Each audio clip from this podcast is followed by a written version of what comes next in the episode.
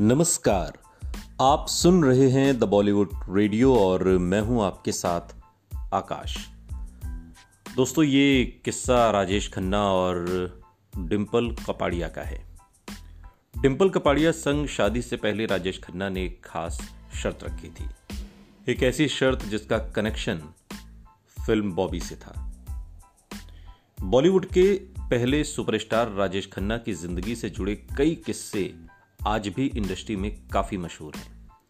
राजेश खन्ना को आज भी लोग काका के नाम से याद करते हैं।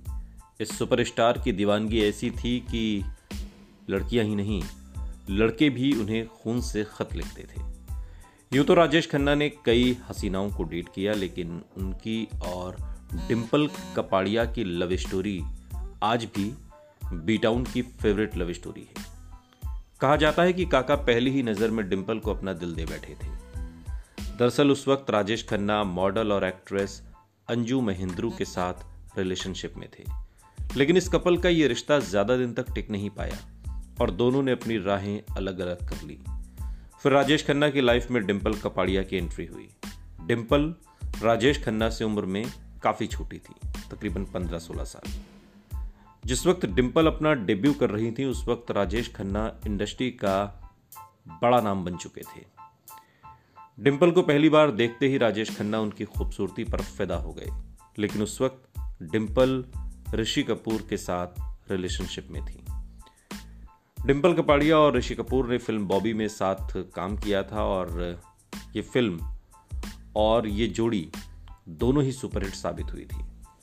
खबरों की माने तो उस वक्त डिम्पल और ऋषि कपूर एक दूसरे को डेट कर रहे थे और फ़िल्म बॉबी की शूटिंग भी तब तक कंप्लीट नहीं हुई थी।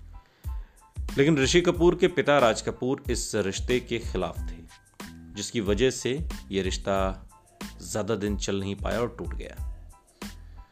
ऋषि कपूर के साथ ब्रेकअप के बाद डिम्पल कपाड़िया ने राजेश खन्ना संग शादी का फैसला तो कर लिया, लेकिन तब भी उनके पास ऋषि कपूर के प्यार की एक निशानी मौजूद थी।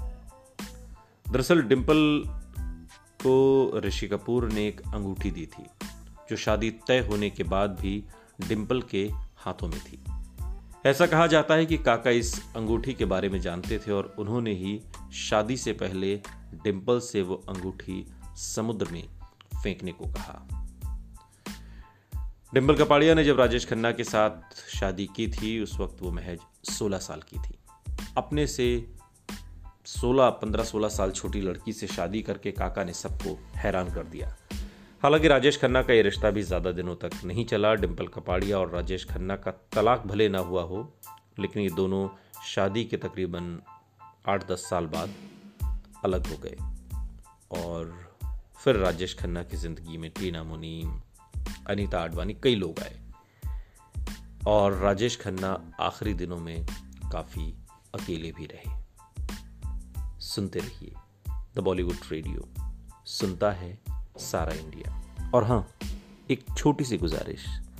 गुजारिश ये है कि आप अगर YouTube पर हमें सुन रहे हैं तो YouTube में नीचे आप जाएँगे तो डाउनलोड के बगल में एक बटन है छोटा सा, सुपर थैंक्स का। उसे क्लिक करिए। प्लीज़।